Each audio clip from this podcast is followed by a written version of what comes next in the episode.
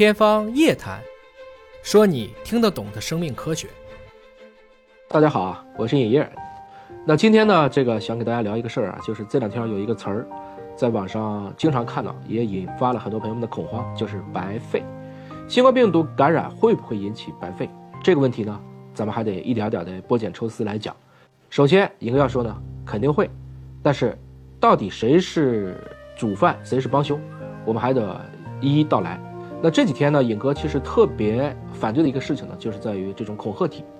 啊，也许你讲的是对的，但它可能是一个不幸者偏差，又或者你只提出了问题，但却不告诉大家怎么去解决问题，那这样的事情还不如不知道。最近的谣言呢，就评论到了说，很多的医院在给新冠病人去做 CT 的时候，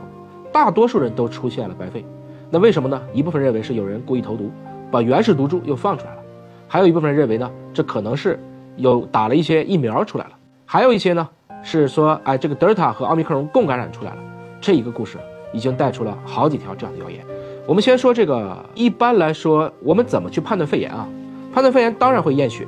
当然最直接的证据是我们在胸部，主要就是肺的影像学证据。过去呢，我们一般叫拍胸片用的那个叫 X 光。现在技术先进了，我们可以用 CT。CT 是怎么做呢？实际上也是对肺一层一层的进行这样的一些断层图像的扫描。CT 图像反映的是体内的这些器官和组织对 X 射线的这个吸收程度。所以我们拍 CT 的时候，骨头的部分一般是白色的。但如果用 CT 拍肺部，肺如果在健康的情况下，那它主要大部分呈现的应该是黑色的，也就是说你看起来是像透明的。白肺呢本身就是在医学临床影像学的这样的一个现象，平时医生口头上说白肺和临床上认定的白肺也未必就是一个事儿，因为我们知道我们正常的情况下，咱们肺啊有非常多的肺泡，肺泡里面充满了空气，但如果这个时候你被感染了，不管是被细菌感染、病毒感染、衣原体感染、支原体感染，它们可能都会被这些因为感染所导致的炎症就会有渗出，或者有一些炎症的一些细胞去填充。那这个时候您再去做 CT 检查呢，这些地方它因为密度起来了，就变成了白色区。医生们为了便于患者理解呢，在这种口语沟通交流的时候会说“白肺”这个词。但如果真到了规范的临床指南上，有一个量的要求啊，是说这个白肺的区域面积要达到百分之七十到八十才能被称为白肺。那这个条件下呢，患者就会出现比如说低血氧、呼吸窘迫的症状。当然，尹哥也要说啊，即使是到了这个程度的白肺。也并非是不可逆的损伤，随着我们抗感染药物的跟上，包括病人免疫力的一个恢复，这些渗出液会被吸收，炎症也会消退，白肺的表现也会逐渐消退。要知道，肺炎还是我们少有的在内科疾病里是可以被痊愈的这样的一种症状。所以我总结一下啊，并不是肺部出现炎症就叫白肺，而是出现了比较严重的炎症才属于医学定义上的白肺。此外呢，我刚才已经讲了很多的病原。白肺不一定是新冠病毒感染所引起的，也可能是新冠病毒起了个头，后续的一些细菌，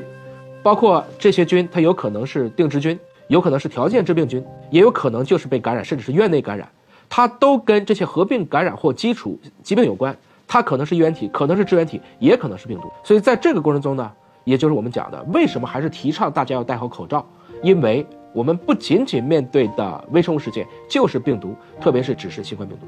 我想，随着新冠病毒的演化，目前新冠病毒的侵入的部位主要已经集中在上呼吸道了。但是如果遇到了一些，比如说严重的情况，不及时就医，已经发烧好几天了，症状越来越重，那这个时候出现了肺炎的症状，有可能是由细菌感染或者是其他变微生物所引起的。我们也看到了，卫健委正式把新型冠状病毒肺炎更名为新型冠状病毒感染，这个其实就更加符合，到底是它是一个主因。还是一个帮凶，我们就能看得很清楚。那你说我们遇到这个问题该怎么办呢？尹哥这两天其实也被无数的朋友来问啊，我一般都会问几个问题：第一个，核酸测了吗？核酸测了，代表新冠病毒此刻是阴还是阳？而不是说现在是白肺，大家都考虑是新冠病毒，又或者新冠病毒载量已经很低了，那这个时候及时的上抗生素来对付细菌，就可能成为临床一个主要的选择。包括治疗了几天以后，这个不同时间点的 CT。它的白肺的现象有没有出现好转，也包括这个过程中，我们看到新冠病毒的 CT 值有没有在明显的降低，代表您的这个免疫系统实际上是在工作的。要知道，如果真的是病毒性肺炎，这个时候大部分药物其实是没用的，还真的就得靠您自己的免疫系统共同与之抗争。所以，如何去预防白肺？我想，首先我们还是要去甄别一下，比如说家里的老人，我们还是应该做好温度监测。额温枪有的时候不准啊，所以有条件的应该是额温枪和水银温度计都来同步用一下，做好比对。同时要做这个血氧的监测，特别是如果血氧一旦往下掉，什么叫往下掉呢？我们正常在平原地区绝大部分人的血氧。比如说，不管是您用的运动手表，还是指甲式的这种血氧仪，差不多我们的数据都是在九十五以上。年轻人一般都会在九十八、九十九。如果我们发现一部分老年群体，比如说他正常可能是九十五、九十六，突然降到了九十一、九十二、九十，而且几次都是这个结果，这个时候我们就要小心，要及时就医了。对于白肺这个问题呢，我不希望的一个状况就是大家因为觉得自己能扛，又加上大家没有正确的这种监测和监护，造成明明把在初期。就能够解决的问题拖成了白费，这同样是尹哥想提醒大家的。该就医的时候，还是要及时的去就医。世上并没有什么真正让我们恐惧的事物，只有我们还不清楚的事物。知之越深，未知越浅。病毒其实并不可怕，它也只是能够引起人类重度感染当中的一个症状。其实比这种疫情和病毒传播的更快的是别有用心，特别是会妖魔化我们现在一系列问题的人。因为你不提出解决问题的方法，除了传播恐慌、收获流量，我看不到它有任何的正面积极的作用。面对新冠病毒，我们还是要保持理智客观，自己也应该主动的去学习靠谱的相关知识。我们也希望能有更多的权威媒体专家来做科普，也希望我们能有更加真实、准确、全面的数据帮大家打消顾虑。当下就是要大家都以积极的心态，从容的保护好自己，过好每一天，照顾好身边的人。